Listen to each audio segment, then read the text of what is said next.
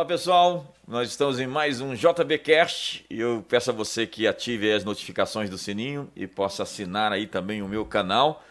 Eu estou hoje aqui com Osa de Oliveira, que é lá da Dinamarca. Nasceu lá em Aracaju. Eu sabia. Aracaju. Aracaju. E é publicitário. Fala um pouquinho para nós, Osa, sobre você. Bom estar aqui, agradeço, meu bispo, uma honra muito grande, a equipe aqui maravilhosa aqui nos bastidores também, tropa muito boa. Mas são 35 anos na área, meu bispo, marketing político, marketing é, comercial. Enfim, e comecei sim, lá em Aracaju. E a partir daí a gente né, partiu muito para a questão do, do, da comunicação política em geral. E é meu hobby, onde eu me identifico muito. Né? Então é, tem um período aí muito grande. Eu acho que, assim, grosso modo, campanhas em 15 estados é, brasileiros, uma infinidade enorme de, de, de, prefeituras. Enfim, é uma caminhada. Você faz campanha política para deputados, senadores, governadores? É, nós começamos, né, a, a, lá pelo Nordeste, nós começamos com as, as campanhas proporcionais, né, que são senadores, deputados federais, deputados estaduais, depois até vereador. Né, e depois, mais tarde, né, aí a gente a, já passa a trabalhar em um nicho mais é, concentrado em campanhas majoritárias né, para o executivo.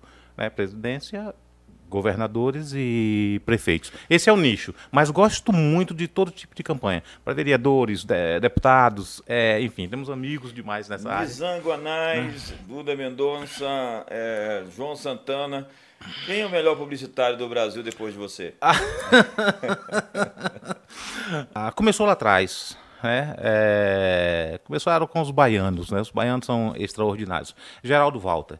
Né? Ele morreu cedo, 40, 40 e poucos anos. A partir deste camarada lá na Bahia, vem aí uma tropa né, que cria um, uma escola de marketing político, né, comandado por Duda Mendonça. Depois o Nizam veio depois, né, mas o Duda Mendonça e uma tropa a, a, que a gente chama, né, a Escola Baiana de Comunicação Política. E, enfim, são grandes nomes, são grandes nomes que. É, São Paulo também tem muitos nomes, é, Chico Santa Rita, que veio depois, enfim. Rosa, o grande assunto do momento é o tapa do Oscar. né? Eu queria que você dissesse, tem muita gente dizendo que o tapa foi fake, o Jim Carrey, né, ele falou alguma coisa sobre se levasse um tapa na cara daquele ia processar. Foi mais ou menos isso? Como é que foi? Foi. Eu, boa pergunta, Bicho. Gostei de iniciar com esse tema, porque primeiro que eu gosto demais do Oscar. Né? Gosto, ah, eu gosto daquela festa, eu gosto daquele glamour, eu gosto daquela forma que os americanos fazem de, de auto-celebrar né? as coisas deles. Então, acho fantástico. E eu assisti. É, assisti uma parte pequena, claro, do, do Oscar. O, ele o, nem colocou a mão na boca? O tapa. Ele levou um tapa e não é, levou a mão na boca, é, virou é, para trás. É. Como é que é isso? A, a, a, população levou um golpe com a cobertura da mídia? O, o, tapa foi real, não foi? Há, há essa discussão incrível nos bastidores a, das revistas, dos órgãos lá de Hollywood. Já... Tem, tem um treinamento que o Will Smith fez sobre raspando o, o quadril, que é um tem, treinamento sobre tem, tem. como você dá um tapa é, sem, sem machucar. Tem, tem. Ele sabe, fazer, ele sabe dar um tapa sem machucar? Tem, tem, tem. Isso está tudo no, no, no, YouTube. Tem uma marcação né? também no, tem a marcação, no piso, tem a marcação a de, de, teatro, pisando, exato, chega exato. O, a distância correta. Exato. É, eu não sei, assim, eu não sei afirmar se foi tudo preparado, mas desconfia que, se, que sim, eu não, não, não, sei qual é a sua opinião. A minha opinião é o que está lá, é, meu bispo. Você, é, você já falou tudo porque você entende de cinema, você sabe muito de cinema, enfim. O que é que acontece? Tem alguns, alguns lances lá que, por exemplo, eles não, eles não entrevistaram nenhum diretor de cinema. Por que não entrevistou nenhum diretor? Porque o diretor de cinema ele vai explicar algumas coisas. Quais? Primeiro, o Chris Rock né, coloca a, a ele se inclina na chegada de Will Smith. Depois ah, se percebe que o Smith olha aquilo que no cinema, no teatro, tem uma marcação. A marcação é onde o ator ele deve ficar, já que você tem uma, duas, três, quatro câmeras, então ele precisa ficar numa marcação definida. Ele não tem um set de filmagem que ele vai passear, tem uma marcação. Então o Will Smith ele fica na marcação. O outro ponto é que quando ele, ele, ele, é, a, ele desfere o, o, o, o tapa, né, ele usa uma técnica de, de luta é, no cinema. Mas eu acho, meu bicho, que o, a, o, o, que mostrou com toda clareza ser um fake é justamente o fato de você ter uma transmissão de um Oscar feito pela ABC, uma televisão extraordinária dos Estados Unidos da América. Você deve ter ali. Financiada a... pela Pfizer. Pronto, uma, uma televisão. Exatamente. Aí você tem o que ali? 30 câmeras, fora as câmeras de segurança, já que ali você tem 2, 3, 4, 15 bilhões de dólares com os rostos mais conhecidos do planeta. E toda a imagem liberada foi apenas um ângulo. Imagina. Certo? Você tem um, um, um incidente histórico numa festa ao vivo, um ator da envergadura de Will Smith faz o que faz e a liberação é apenas um ângulo, que é justamente um ângulo que é usado muito nas cenas de pancadaria, que é aquele primeiro ângulo. Então, pessoal, né? você está assistindo então... aí uma publicidade questionando por que, que não se foram mostradas as imagens. Câmeras. Cadê as imagens? Aqui, ó, a gente tem aqui duas câmeras. Eu posso mostrar para você dois ângulos dessa conversa. Exato. Tem três, tem um terceiro aqui de frente. Exato, exato. E só exato. foi mostrada um, ó. Só, eu não sabia disso. Só tem um único ângulo liberado. Que é o, que é o ângulo que se usa para quando vai se fazer aquele. As cenas, exato, pelo menos o primeiro. Aquelas né? brigas fake. é, o, pessoal... o, primeiro plano. Geralmente uma, uma, uma, briga, né? Ela tem vários, vários planos de filmagem. O, o diretor, ele, ele elabora. Você você plano, não chega né? a afirmar que, que foi fake, mas você desconfia disso. Eu, eu, eu, a, eu não desconfio, não. A, a, a, a gravação ela é clara. Ali, aquilo ali foi. foi é claro que é fake. Agora vem o pós. Preparado. Preparadíssimo, não tem. A, a coincidência é muito grande. E eu não estou nem falando ainda dos aspectos técnicos mais complicados, como o som do tapa. Né? Aqui nós temos técnicos aqui, quando você bota o som é, é, de um tapa, de, uma, de, um, de um cachorro latindo, ele tem, ele tem uma, uma, uma... A cerimônia, a cerimônia do, do é, Academy Awards, né, do Oscar, sim, estava sim. em plena decadência. Né?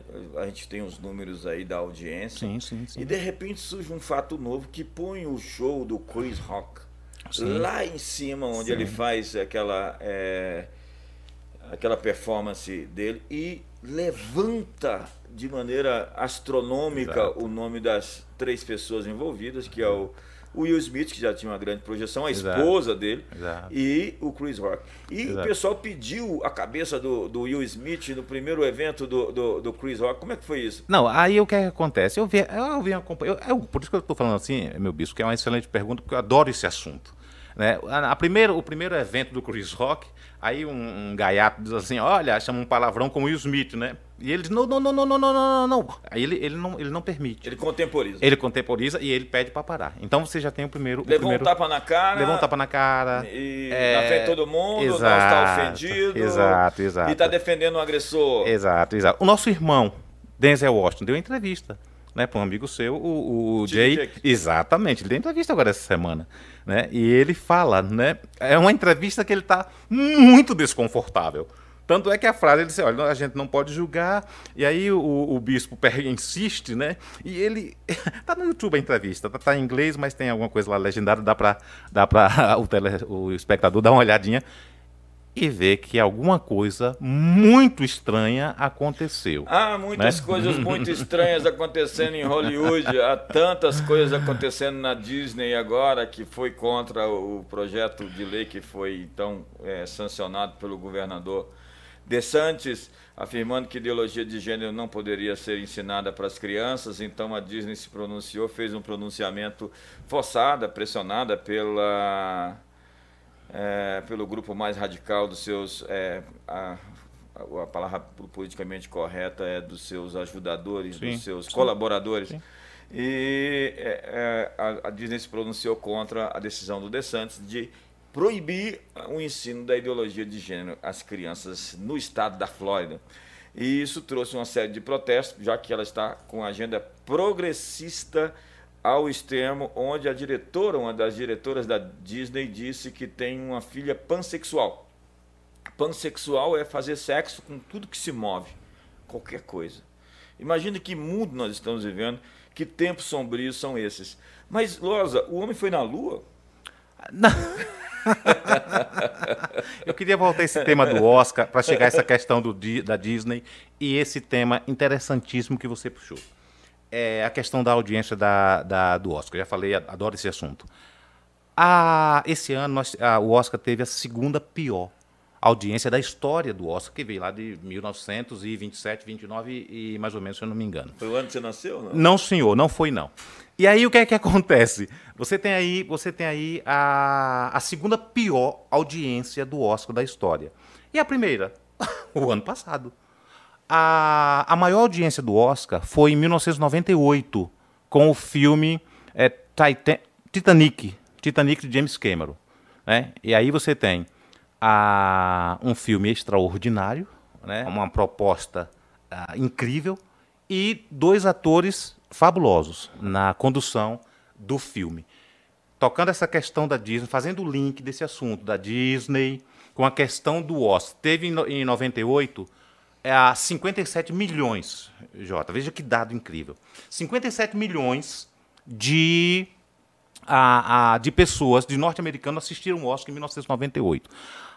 Esse, o Oscar desse ano, veja só a tragédia. Ele começou com 10 milhões. Esses dados, eles estão no Google. É porque a gente de marketing, a gente, principalmente marketing internacional, a gente acompanha o Nielsen. Né? Eles têm o data lá que eles vão passando esses dados e a gente é fissurado nessas questões de audiência. Claro, é pelo, pela questão da profissão. Então você vê o quê? Ele começou com 10 milhões, vai subindo e chega até 15, 17 milhões. Nós temos aí, quem for bom de matemática, uma tragédia.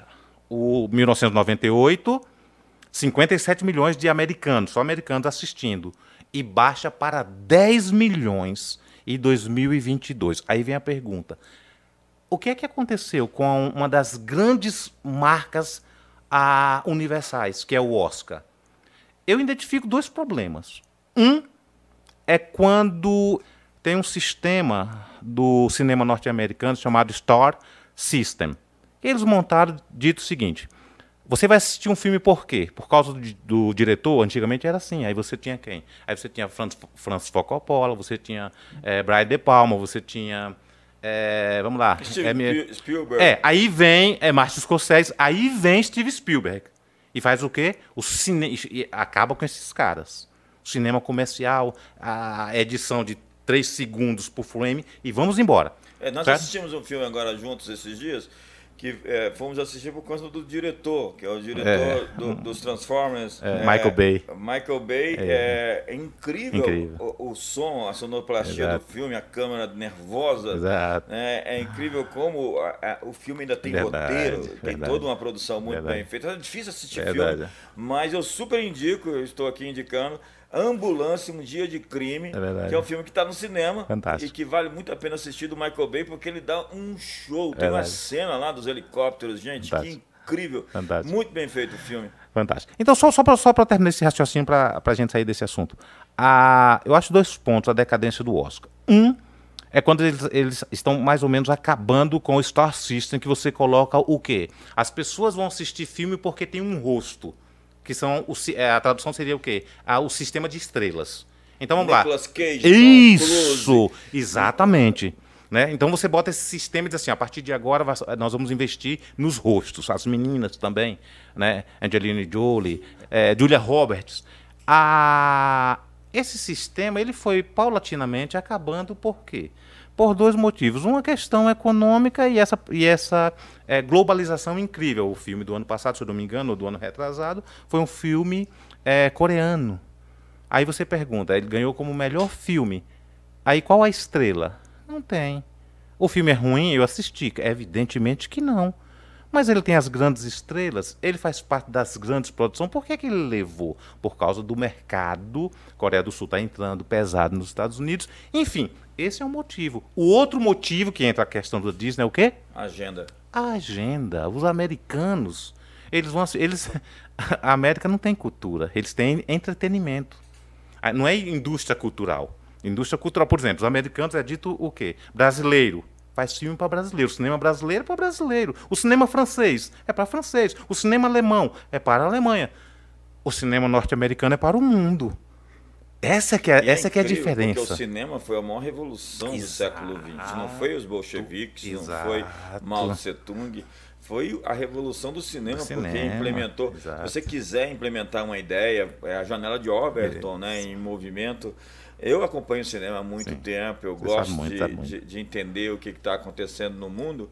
E o cinema é uma das grandes revoluções que deixaram, moveram a janela de Overton no sentido de produzir um novo sentimento, um novo pensamento. Perfeito. É, se você acompanhar a história do cinema, você vai acompanhar a história da revolução cultural do mundo.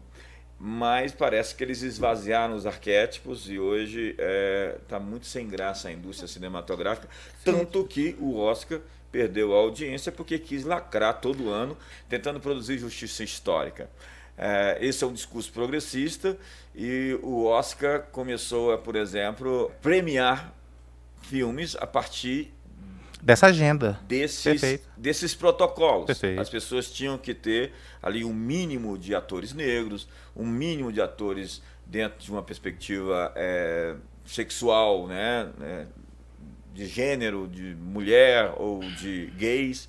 E isso trouxe toda uma é, substituição da história, né, do roteiro, da criatividade, por uma tentativa de transformar o cinema numa plataforma política, né, de implementação de uma visão de mundo. Perfeito. E foi criticado o, o, homem, a masculinidade tóxica do Rambo. Eu fui assistir o Rambo esses dias, achei o máximo de novo.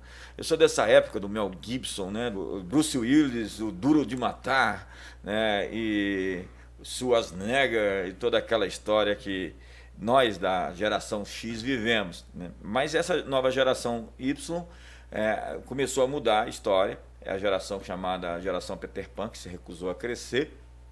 Então temos aí uma transição, um ponto de inflexão, e o cinema foi muito usado para isso. Mas eu te fiz uma pergunta e você não respondeu. Sim, sim. É, eu acredito de fato que o homem foi na Lua. Né? É, você negar isso é uma estupidez. Mas aquele vídeo que mostra que o homem foi na Lua, ele é uma produção ou ele é verdadeiro? O que acontece com aquilo ali é o seguinte: não há dúvida né, claro, evidentemente, que o homem tenha ido para a Lua ou não naquela data. Ah, é, isso me parece que não está em discussão. O que sempre esteve em discussão, né, com questões dos cineastas e tal, e você. Isso é uma pauta né? que está na mente das pessoas. É, é, é, discutido isso. É discutido muito. A bandeira trêmula. Exato. Aí vem o quê? Não tem vento na, Não na tem lua. vento na Lua, a bandeira tremenda. As sombras, as sombras na Lua né? A, a, a, quando ele chega na Lua, aí a grande pergunta é o seguinte: quem foi o grande diretor que estava na ilha de na, na, na, ilha, né? para coordenar a troca de planos na Lua? Isso foi o, é, né? Teve troca de planos? É, eles fizeram, né? É, é essa discussão.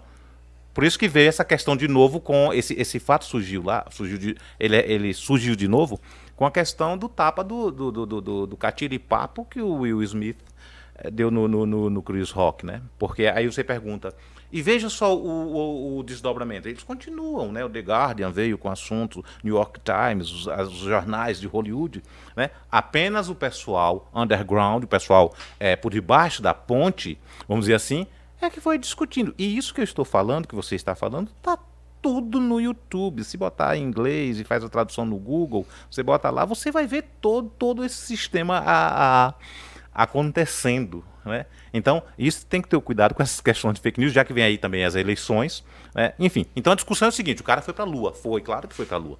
Aquele, aquele, aquele primeiro momento é claro que foi. O que foi discutido era a questão da Guerra Fria entre a questão da gravação e espalhar uma gravação né, que foi feito na Lua né, com aquele nível de qualidade e, enfim, até hoje. Em cara... 1969. Entendeu? A qualidade do que foi mostrado ali na Lua. Exato, exato. Não né? sei, não sei. Então você tem... A gente vive. É... Eu li um livro incrível chamado A Era da Manipulação, que falava sobre mensagens subliminares. Sim, sim. Hoje a gente sabe que não se precisa mais de mensagem subliminar. Né? A mensagem é muito explícita. Eu estava nos Estados Unidos agora recente, passei de frente a uma loja da Gucci umas duas, três vezes e eu vi aquela fila de gente na loja da Gucci. E eu perguntava por que, que tem tanta gente na fila da loja da Gucci, sendo que nenhuma outra loja tinha. E aí eu lembrei que teve um filme agora que foi feito contando a história da Gucci. Eu assisti agora sim, recente sim. o filme para poder entender um pouquinho. E é, aquele filme foi também uma peça publicitária para é, divulgar a marca. Sim, né? sim, sim. É, quando você começa, tem gente até que fala, é, fale de mim, bem sim, ou mal, mas fale, sim, porque sim, isso traz, traz o, o, coloca o nome, né, na, na, na pauta. A questão é, tudo é publicidade hoje, tudo é um golpe de propaganda. Inclusive você, seu casamento com ela, como é que você conseguiu casar com ela? Você deu um golpe publicitário. Como é que você sequestrou a doutora Ionara. Ionara, Ionara olhou para mim, meu bispo, e disse: é, é, é, com isso que eu vou. Eu digo: então vamos embora. Agora, meu bispo, voltando àquele assunto a, da questão da diversidade, e só para dizer que ninguém é contra a diversidade, muito menos o cinema, o cinema norte-americano. O, o primeiro negro a ganhar o Oscar foi Sidney Poitier, 65, se eu não me engano. Então, o cinema americano, sem precisar de coisa nenhuma, eles já eram, eles já faziam essa, essa, essa diversidade. O problema, ninguém é contra a diversidade. O que nós, a, a, o que nós não, o que 30 milhões de norte-americanos, 40 milhões de norte-americanos, de 98 para a semana passada, caiu fora do Oscar. Isso é uma hecatombe em termos de, de é, orçamento é, publicitário. Né? 40 milhões, de 57, 57 para 17. Tem uma discussão né? que a Pfizer estava é financiando o Oscar desse ano e ela acabou de lançar um produto para a alopécia, que foi justamente a situação é, que foi colocada na, na, na mente das pessoas sobre as mulheres que perdem cabelo. Sim, sim. E sim. a Pfizer tinha acabado de lançar o produto. Sim e financiou, inclusive, o Oscar foi um dos seus patrocinadores. Sim, sim. É, Osa, nós aí terminamos essa semana a filiação partidária e eu queria falar um pouquinho sobre comunicação nas eleições. Tá. João Santana vai fazer comida aparecer de novo na nossa mesa? o marqueteiro João Santana tá. Você tá lembra, né? Você lembra? A comida sumia do prato depois aparecia no prato. Era o mestre João Santana que conseguiu reeleger a Dilma Rousseff. Verdade. Um espetáculo o cara fez. Fez, fez. Fez a, a imagem, produziu um, uma história, criou um personagem. Sim, né? sim. Se você vê a Dilma guerreira, valente. Eu li o livro Desinformação, do Ian Pacepa, que foi general é, do Nicolau Ceausescu, chefe da KGB ali, sim, então, na Romênia onde ele dizia: Eu estive na mesa que criamos, nós criamos o Che Guevara. E nós colocamos a boina dele com a estrelinha é, e divulgamos o Che Guevara como esse grande herói, que sabemos que não foi. Era uma narrativa. Ele foi um retrógrado, um revolucionário, um sujeito muito complicado, que se tornou o símbolo da esquerda política. A minha pergunta é: nós vamos rir ou chorar no horário eleitoral gratuito esse ano? Nós vamos rir, nós vamos chorar. É sempre é, é sempre a mesma coisa. Agora, a, a, essa questão né, pontual do, do, do, do João Santana, que está né, tá fazendo uma campanha também para presidente. Está é... fazendo a campanha do Ciro Gomes, para você saber. Do Ciro Gomes. E, veja bem. Já colocou o Ciro Gomes com Bíblia e tudo na igreja. Com é verdade. O discurso está falando até glória a Deus, aleluia. É verdade. A questão do marketing, é, é, Jota, é o seguinte: a gente é o eleitor, a gente tem que ficar muito, muito. O eleitor ele precisa estar muito consciente a, desse momento que nós estamos vivendo. Né? A, nós temos um grupo de marqueteiros que vieram da década de 90 com uma escola. Essa, essa escola ela começou a ser alterada a partir de 2010, aí vem do, aí as eleições de 2012, 14, 16. Ela foi alterando muito com o advento das redes sociais. Então o que é que acontece? Sem querer estar aqui é, opinando em campanha de ninguém, mas e teve o seu ápice em 2018, né? Com essa, essa, esse, esse advento extraordinário das redes sociais e que forçou ao pessoal de comunicação, os CEOs de comunicação, a se posicionar de uma forma é, é, diferente da década, da década de 90. Da década de 90 nós tínhamos o quê? Televisão, rádio e jornal. Né? Então, eu, e campanhas eu venho... milionárias. E as campanhas multimilionárias. Um, um, um sujeito com um telefone numa haste é, fazendo gravação e, publica, e, publicando nas redes sociais e se tornando presidente do Brasil com um orçamento ínfimo. Perfeito. Sem partido político, sem dinheiro, Perfeito. sem tempo de televisão. Perfeito. Isso é um ponto fora da curva? É totalmente, é, é, totalmente fora da curva. E não é só a campanha a, a, do presidente Bolsonaro. Nós tivemos nessa mesma campanha um, casos assim incríveis. Por exemplo, nós, é, havia nomes é, extraordinários, vamos dizer assim.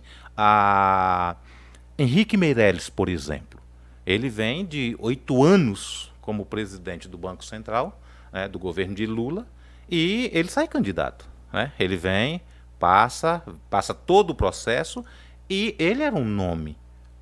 E ele está nas redes, ele mesmo falou, ele investiu imediato 20 milhões para o início de campanha, do bolso dele. E ele ficou abaixo de, de um cabo, né, né, e que não da é Ciolo? da Ciolo, o cabo de Ciolo, lá, lá, lá do Rio de Janeiro. votos? É, ele, ele, eu não lembro muito bem, mas eu sei que ele ficou abaixo do, do, do, do cabo da Ciolo. né? Então, essa, essa, essa mudança, essa mudança do eleitorado, ela se deu, ela se deu, evidentemente, com a chegada das redes sociais. Claro que sempre a gente está falando sobre o que é a regra em termos de comunicação e o que é a exceção. A exceção sempre houve, em todo canto do mundo, inclusive. Né? E como você estrutura uma campanha para presidente? Ah, você está falando em termos de, de, de, de, comunica marketing. De, de marketing, né? Jota, a questão do, da, de uma campanha presidencial na parte de comunicação, nesse tempo agora, ela, ela, ela precisa identificar antes da montagem geral, né, vamos dizer assim, operacional do marketing, ela precisa entender três processos. Primeiro, que aí, antes de montar a equipe, você vem os generais, né, o que chama de núcleo duro, e precisa definir algumas coisas, que é o cara do marketing e, é claro, o comando da, a, a, o comando da campanha. Três pontos. Primeiro, a mentalidade da campanha. Certo? A gente vê muitas campanhas aí de qualquer jeito. A campanha precisa ter uma mentalidade. Qual vai ser a mentalidade da campanha? A mentalidade não quer dizer que é apenas um único ponto, não, mas ela precisa ter uma mentalidade de como nós vamos a, a, que esse eixo de comunicação com a massa eleitoral, sem tocar na segmentação, a, a massa eleitoral.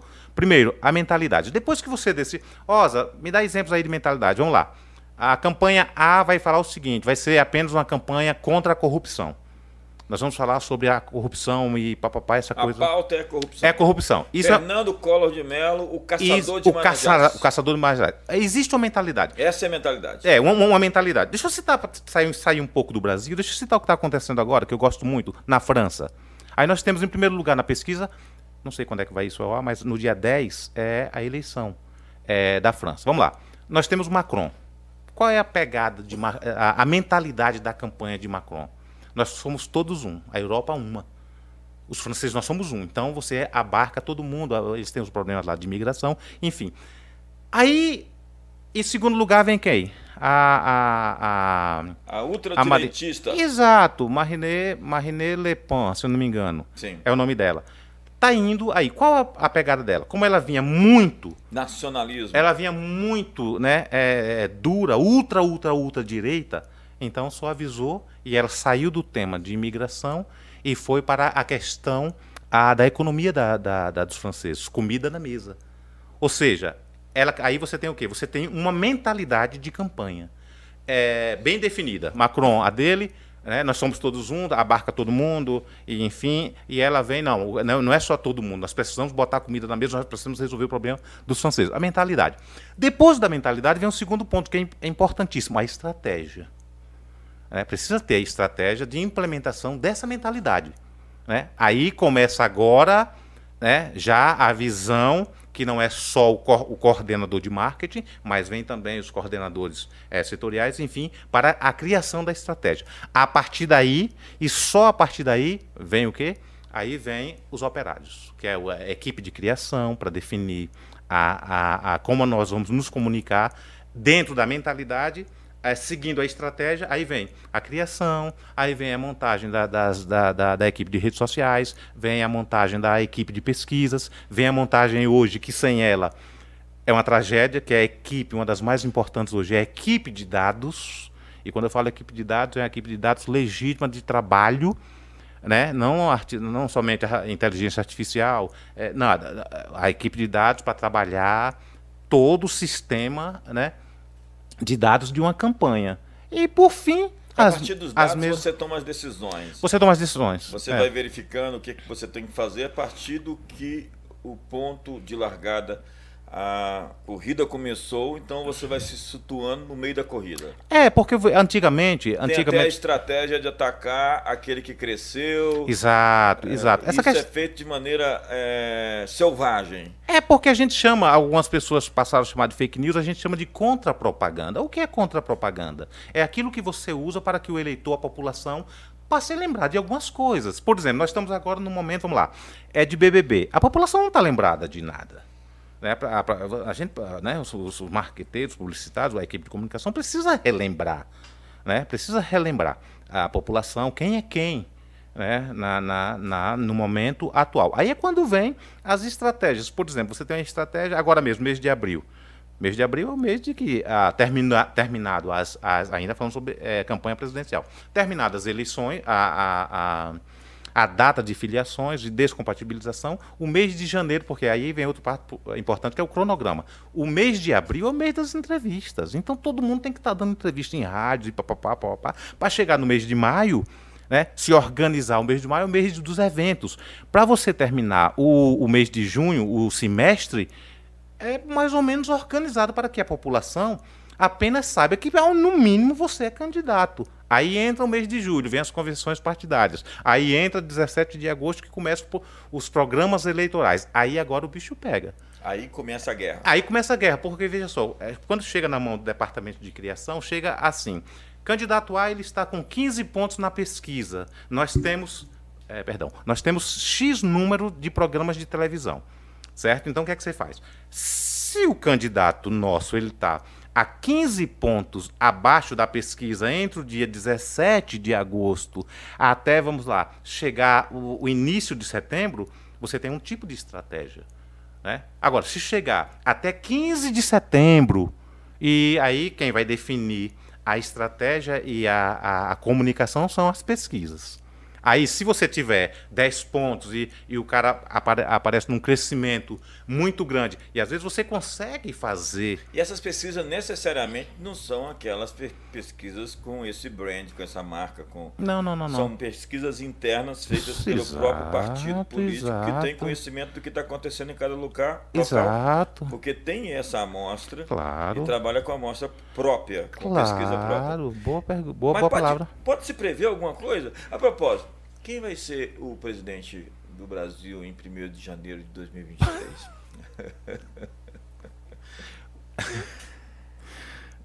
É essa é a pergunta de um milhão de dólares.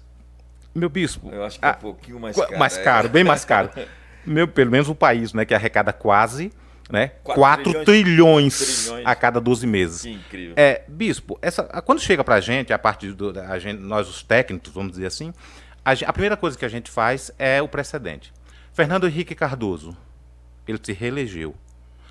Lula, ele se reelegeu. Dilma, ele se reelegeu. O que o presidente Jair Bolsonaro ele passa agora? Fernando Henrique Cardoso, ele passou. Porque quando ele se elegeu, a esquerda fez imediatamente. Olha que é, Fernando Henrique Cardoso sempre foi de centro-esquerda. Imediatamente todos os carros na rua estavam fora FHC. Né? Então, essa mesma pressão ele recebeu. Quem vai ser? Aí, esse é o primeiro, é o ponto positivo, é o, pos, é o ponto, uh, uh, é, vamos dizer assim, positivo de avaliação para o presidente. É claro que o presidente eleito, ele sempre vai estar muito, muito competitivo. Né? Essa, essa é, vamos dizer assim, a, a, quando a gente faz a análise do que passou as mesmas dificuldades, os mesmos problemas. E política, né? política é como nuvem, né? Parece que as coisas mudam rapidamente. Hoje a gente tem um cenário em abril de 2022. Tem muita água para rolar debaixo dessa ponte? Tem, tem. Mas o que eu queria dizer. Tem, bispo. Tem muita água para rolar. Claro, claro que a gente não sabe nada. Agora, o que eu, o que eu vejo é o seguinte. É, nós, eu gosto de, de analisar logomarcas. A esquerda, a esquerda, os marqueteiros que trabalharam é, com que trabalham, enfim, com candidatos de esquerda, eles têm logomarcas e eles vão para cima. Por exemplo, vamos lá, América, América Latina. Qual é a grande logomarca é, da esquerda? Maduro é o mais conhecido. Já tinha um outro que era Mojica do Uruguai, muito conhecido. Né? Então são logomarcas. A, a logomarca da direita é uma só. Jair Messias Bolsonaro. É a logomarca. E não é um produto ruim não é um produto ruim. É um produto muito bom para a, em termos de mensagem para a direita. Ora, quando, quando a população, quando acabar a guerra, quando acabar o BBB, quando chegar as convenções, que a população tirar o, o algodão do ouvido, que é o sonho de todo marqueteiro, aí as coisas vão, vão começar a aparecer. É um produto extraordinário, eu ouso dizer. Vamos lá. Eletrobras, Eletrobras 2021. 5, tá, tá no Google, não precisa de dados, nem equipe de dados. 5,7 bilhões de lucro. Furnas deu um lucro extraordinário. É, a Petrobras 2021, 106 bilhões de lucro. O crescimento do emprego, mesmo diante de uma pandemia mundial, é incrível o que aconteceu incrível. na economia do Brasil, comparadamente à economia mundial. A gente está bem à frente em meu todos bispo, os quesitos. Meu bispo, com tudo fechado, com toda a esculhambação que está por aí, que nego acha que é uma esculhambação. Os Estados Unidos 4,6. Terrível. terrível. E não, e o crescimento do ano passado? 4,6. Outra coisa, os Correios. 3,5 bilhões de lucro. Esse camarada que está lá, eu não sei muito o nome, é um general, é, Floriano Peixoto, se eu não me engano o nome dele. Esse camarada, ele merecia um. um, um... Rapaz, os caras acabaram com os Correios. Os caras pegaram. É, Jota, me perdoe, você, você puxa um assunto que eu gosto. Aí eu vou embora. Os caras pegaram os Correios e os Correios é monopólio. Como é que você quebra um monopólio? E como é que você gasta bilhões em propaganda dos Correios, que era assim que funcionava, se é monopólio, querido? E os caras quebraram. Só tem os Correios no Brasil, os caras quebraram. Aí vem um cara, ninguém sabe quem é. Né? Aí bota lá um general do exército, aí chamado Floriano Peixoto, né? um nome até significativo. E o, o segundo cara, presidente brasileiro? O segundo pre presidente brasileiro. E o cara chega e dá um lucro de 3,5 bilhões na calada. É, isso tudo em silêncio, sem ninguém saber. Então você tem, por isso que eu falo, né? Quando eu falo que o presidente é, é que Jair Bolsonaro é, um, é uma, é uma é uma grande logomarca para a direita? É claro que sim. E tanto é que Lula, não estou dizendo isso de propaganda. Lula essa semana disse o quê? Ele disse: nós precisamos tomar cuidado. Ele não é qualquer um. O senador Randolfo Rodrigues disse o quê? Randolfo Rodrigues. Ele disse o quê essa semana? Ele disse: olha, nós precisamos tomar cuidado.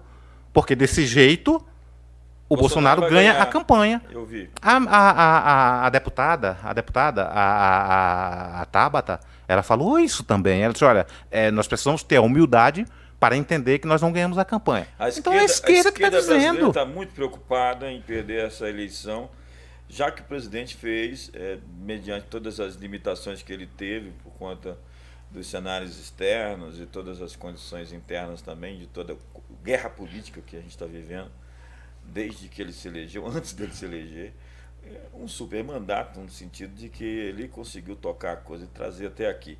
Mas, assim, é, há uma diferença entre campanha de um presidente para uma campanha de um governador. Qual, qual seria a, a, maior diferença entre fazer a campanha para um presidente e a fazer a campanha de um governador?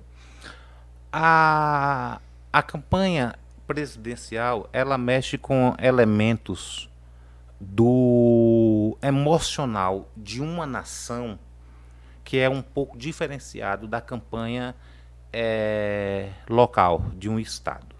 Né? O que, é que acontece? Existe uma, uma frase muito interessante ligada à, à psicologia. É, o Carl Jung, ele tem uma frase assim que eu acho maravilhosa. As pessoas não falam o que pensam, as pessoas falam o que sentem.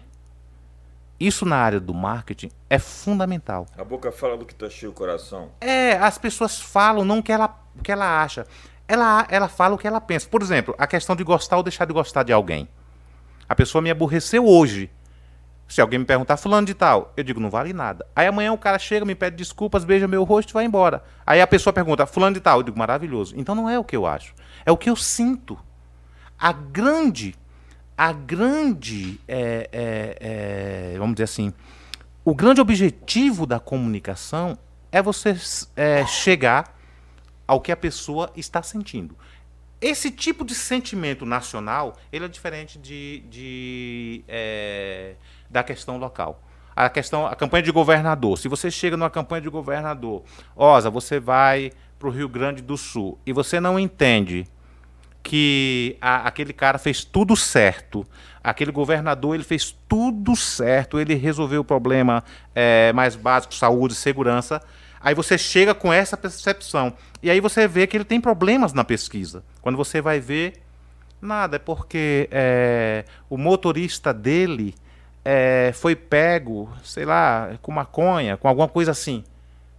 Então, essa questão local, ela, ela a, a campanha de governador precisa ter essa questão. Muitas vezes né, nós somos chamados para fazer campanha em outros estados e às vezes eh, se comete erros por causa dessa questão, que não são identificados pela qualitativa. Porque até a pesquisa qualitativa, ela precisa que se, se faça as perguntas. Né? Imagina, olha, vou lá para o governador lá do Paraná, ou lá do Nordeste, lá do Pernambuco, olha, é, é, o que é que você achou do motorista que foi pego com maconha? Até a pergunta, ela precisa ter, primeiro, por isso que tem as, as reuniões estratégicas.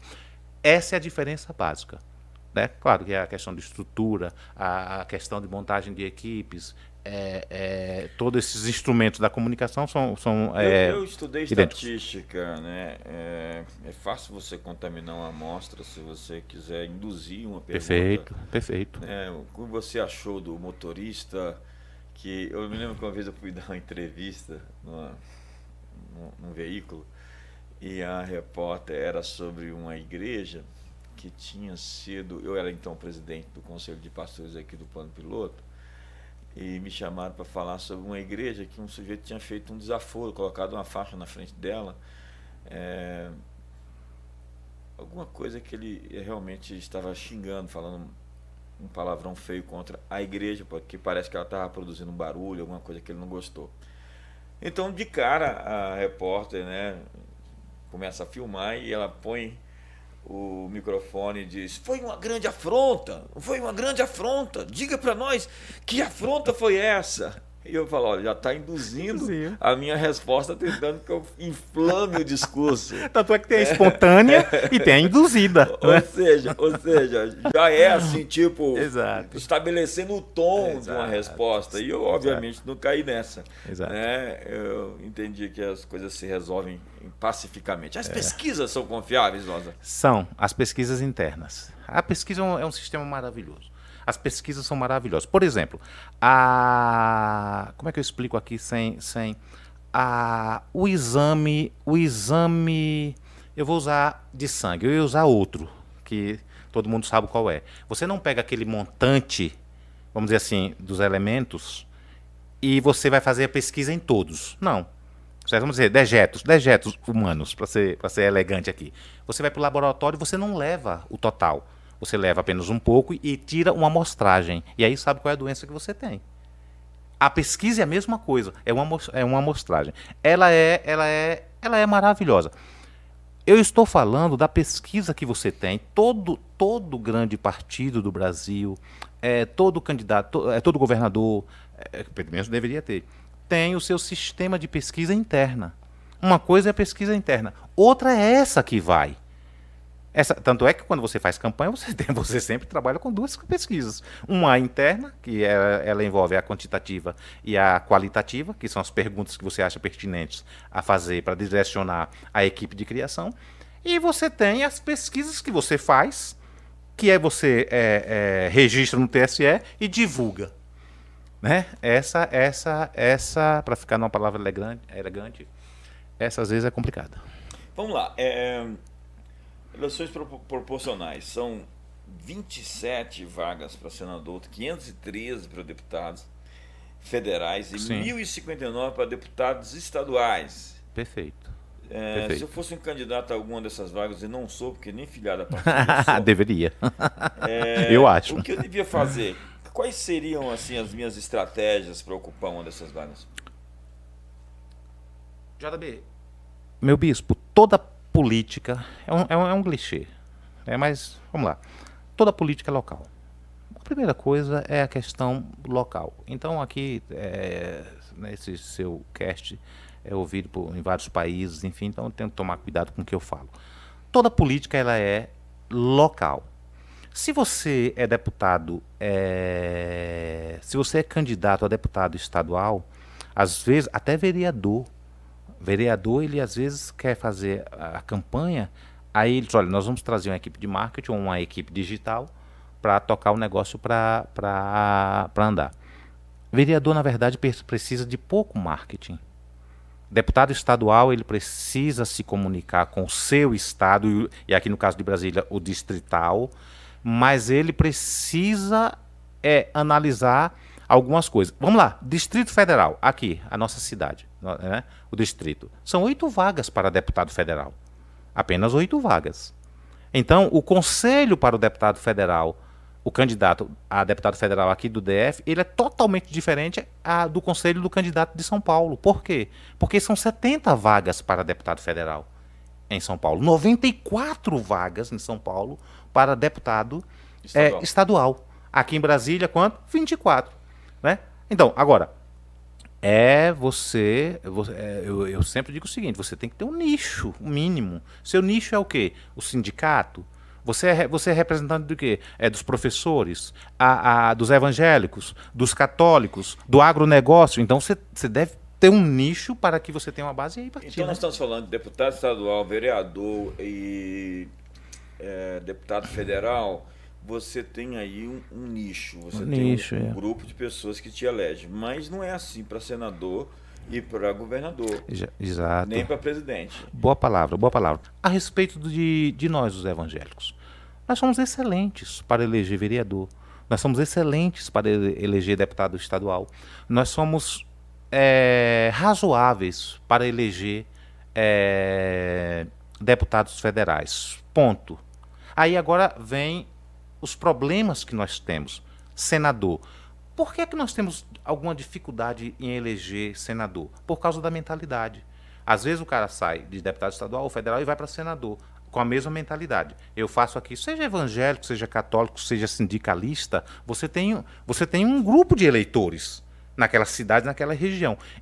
Para sair candidato a senador, talvez naquela região toda política local, repetindo, o número de católicos não consiga eleger o candidato católico. O número de, o número de evangélicos não consegue eleger o candidato evangélico, que saiu apenas com a única bandeira. Por isso, é, a grande regra no jogo para Senado é o quê? Os candidatos atrelados à campanha do governador. Por quê? Porque o governador ele circula em todas as áreas, por isso o que acontece fora disso é, é, é, é são, as, são as exceções. Esse é que é o grande problema, que é a mentalidade. A mentalidade de uma campanha para senador, o cara é católico, é evangélico, ou, ou, do agronegócio. Olha, eu tenho, eu tenho, eu tenho um nicho aqui. Ele tem que falar né? para além da para além do seu da sua representação política do seu nicho, Perfeito. porque senão ele não tem um discurso que possa se tornar um candidato eficiente, efetivo, é, majoritário. Perfeito. Vou dar um exemplo aqui, um único exemplo. É, o irmão Lázaro, que veio a falecer agora, era deputado federal, teve uma votação brilhante lá pela Bahia. Em 2018, ele saiu candidato a, a, a, a senador. Então, se eu não me engano, até eu uma passada, umas duas passadas por lá, não na campanha dele, apenas a... chegando 40 dias ou 20 dias, se eu não me engano, os dados estão no Google, então é fácil a pessoa ver, checar. Ele estava bem, mas quando ele chegou no teto dele, que era o quê? uma campanha nimiamente para o público evangélico. Então não tem como você fazer se aquela região ele tem um teto. Né? Essa, é por isso que nós temos dificuldades terríveis de eleger senador. A mesma coisa nós temos dificuldades em eleger prefeito e nós temos dificuldades extraordinárias, muito mais para eleger é, governador, por causa dessa questão. Então, Osa, qual é o conselho que você daria para os candidatos evangélicos? A política, ela é um principado. Eu gosto muito dos gregos, meu bispo. Eu sou fã dos gregos, eu sou fã daquela gente. Aristóteles, né? O homem deve entrar na política porque ela é o ápice da virtude. Você deixar de cuidar de si porque você já resolveu o seu problema e agora você vai é, resolver o problema da comunidade. Platão, né? a república, a ideia dos, go do, dos governantes, né? por isso que chama de platônico, né? a ideia dos governantes filósofos. Ai, Platão, como tu era, tu eras menino. Mas enfim, o conselho não técnico que eu daria é que toda, se o meu bispo me permite, é que toda batalha espiritual ela requer um suporte espiritual. Daniel não era só a capacidade de inteligência, ele teve um suporte extraordinário espiritual. José, a mesma coisa. A juíza Débora, a mesma coisa. E aí vai, Abraão. É porque um rei tem que ser sacerdote, né? Exato. É o sacerdócio real. Eu Exato. já tenho falado para muita gente, essa não é uma guerra que você luta com a força Exato. do braço. existem muitas outras forças que sim, estão envolvidas nesse conflito. Perfeito. Então não dá para simplesmente você ficar refém das questões é, naturais. Né? Há muitas coisas entre os céus e a terra mais do que a nossa van filosofia. Perfeito. Dr. Miles Monroe esteve comigo em 2014, no ano que ele morreu em novembro, ele esteve comigo em julho. E ele saiu da minha casa, aqui da minha casa, e na porta ele me deu uma palavra profética e completou, essa palavra profética é minha, então eu não posso dizer, mas ele terminou dizendo: ensine os seus jovens a amarem seu país e ensine-os a entrar na política. Fantástico. Qual é o conselho que você daria Fantástico. para os jovens que querem ser políticos? Entre na política. Gostem da política. É, a política decide é, destinos. Vou dar um exemplo muito, muito.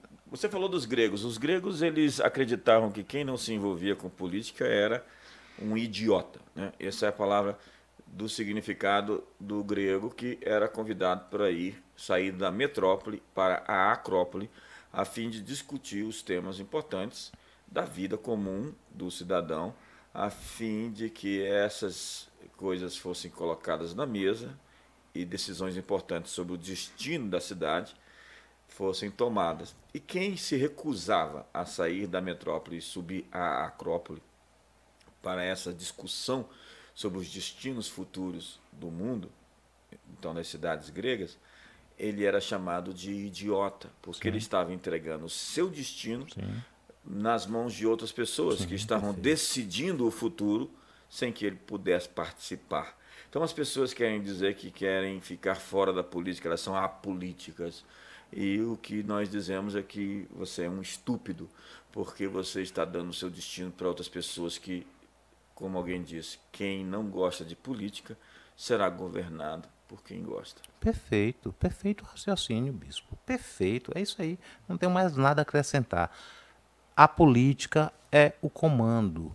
Não tem muito o que se discutir. Alguém faz uma, uma metáfora, uma analogia com o sal. Né? Já ouvi isso muito.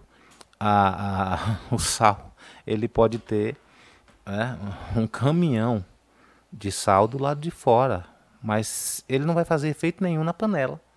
Ou seja, o sal para ele salgar, ele precisa estar na panela. Então nós podemos ser uma multidão de muita gente e desorganizados, podemos perder como no Chile, né? O Chile perdeu a eleição, a esquerda ganhou, o Boric né, ganhou a eleição, porque o chileno se recusou a ir para as urnas.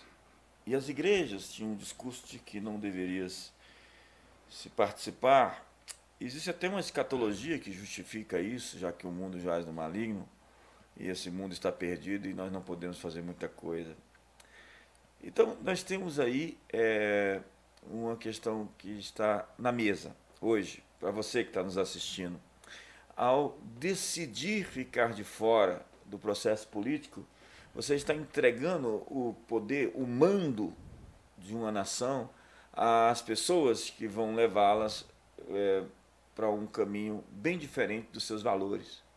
Então, nós não podemos nos recusar a fazer parte disso. Jesus nos chamou de sal, né? Jesus nos chamou da luz do mundo. E quando a igreja deixa de se manifestar, quando a igreja deixa de brilhar, o mundo está entregue à escuridão. Quando o sal se torna insípido, nas palavras de Jesus, perde o seu sabor, para mais nada serve a não ser para ser pisado. Então, se nós nos tornamos uma subcultura, é porque nós recusamos subir as montanhas, e conformosos são sobre os montes os pés dos que anunciam boas notícias, e influenciar o mundo, as esferas, com os nossos valores, com os valores do Evangelho. As pessoas dizem, política e religião não se misturam. A minha resposta a isto é, e quando a política se torna uma religião? Quando você pensa em humanismo, nazismo, socialismo, quando você pensa em positivismo, quando você pensa em todos esses ismos, você está pensando em um sistema religioso com salvação, com escatologia, uma seita. A política se tornou uma religião para muitos, só que é uma religião secular, como diria Eric Wegelin, como diria uh, o grande historiador católico dos deuses da Revolução, falando que a Revolução Francesa tinha também os seus deuses, Christoph Dawson, né, um grande livro que ele escreveu falando sobre os deuses da Revolução Francesa. Então eles tinham o fim da história, que proclamava que a história estava sendo governada por forças fortuitas, forças inanimadas, forças anônimas, que a história tinha uma finalidade. Se você se opusesse a essa finalidade, você deveria ser atropelado pelos movimentos do materialismo histórico. E nós vemos essa mentalidade na Revolução Francesa e vemos também na Revolução Bolchevique. De forma que quando o Muro de Berlim caiu, Francis Fukuyama brincou. O fim da história é a vitória do capitalismo contra o comunismo.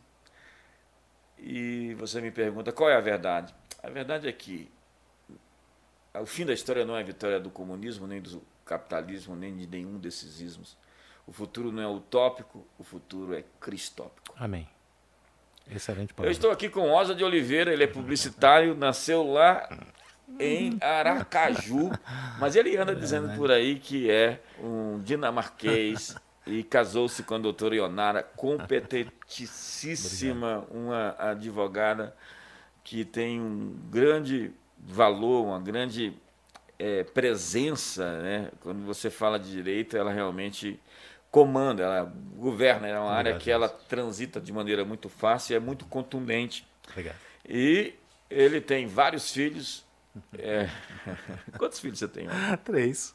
Três filhos. É. E é um grande amigo. Eu tive aqui Amém. esse super papo, suas últimas palavras, Amém. com Osa de Oliveira. Eu, é, meu bispo, eu queria agradecer a, a, a esse tempo aqui. Me sinto muito honrado e assisti o último JBcast, o da, o da Ucrânia, né, com o reverendo Elias. Extraordinário. Aprendi muito. Né, e me senti honradíssimo é, com esse convite. E quero voltar mais vezes. E uma honra muito grande, uma honra muito grande ter participado desses momentos extraordinários. E a minha última palavra, a questão da política é o seguinte: né? No dia 2, no dia 2 de outubro, né? Saia de casa. Saia de casa e vota bem, vota Suba certo. a metrópole, a Acrópole, saia da metrópole, vá à Acrópole, é o lugar da urna, marque a sua posição e não, é, não somente isso, é, se inscreva e curta o nosso canal, ative o sininho, E não deixe de votar, e não só isso, você precisa realmente buscar candidatos que representam os seus valores. Porque nesse mundo tão escuro, nós precisamos do sal na terra, da luz no mundo. Não a luz da igreja, não o sal do céu. É preciso a sua participação, é preciso que você seja um cristão ativista pelos valores fundamentais do livro que criou esse mundo, a Bíblia Sagrada. Amém. Então vejo Amém. você na próxima. Muito obrigado.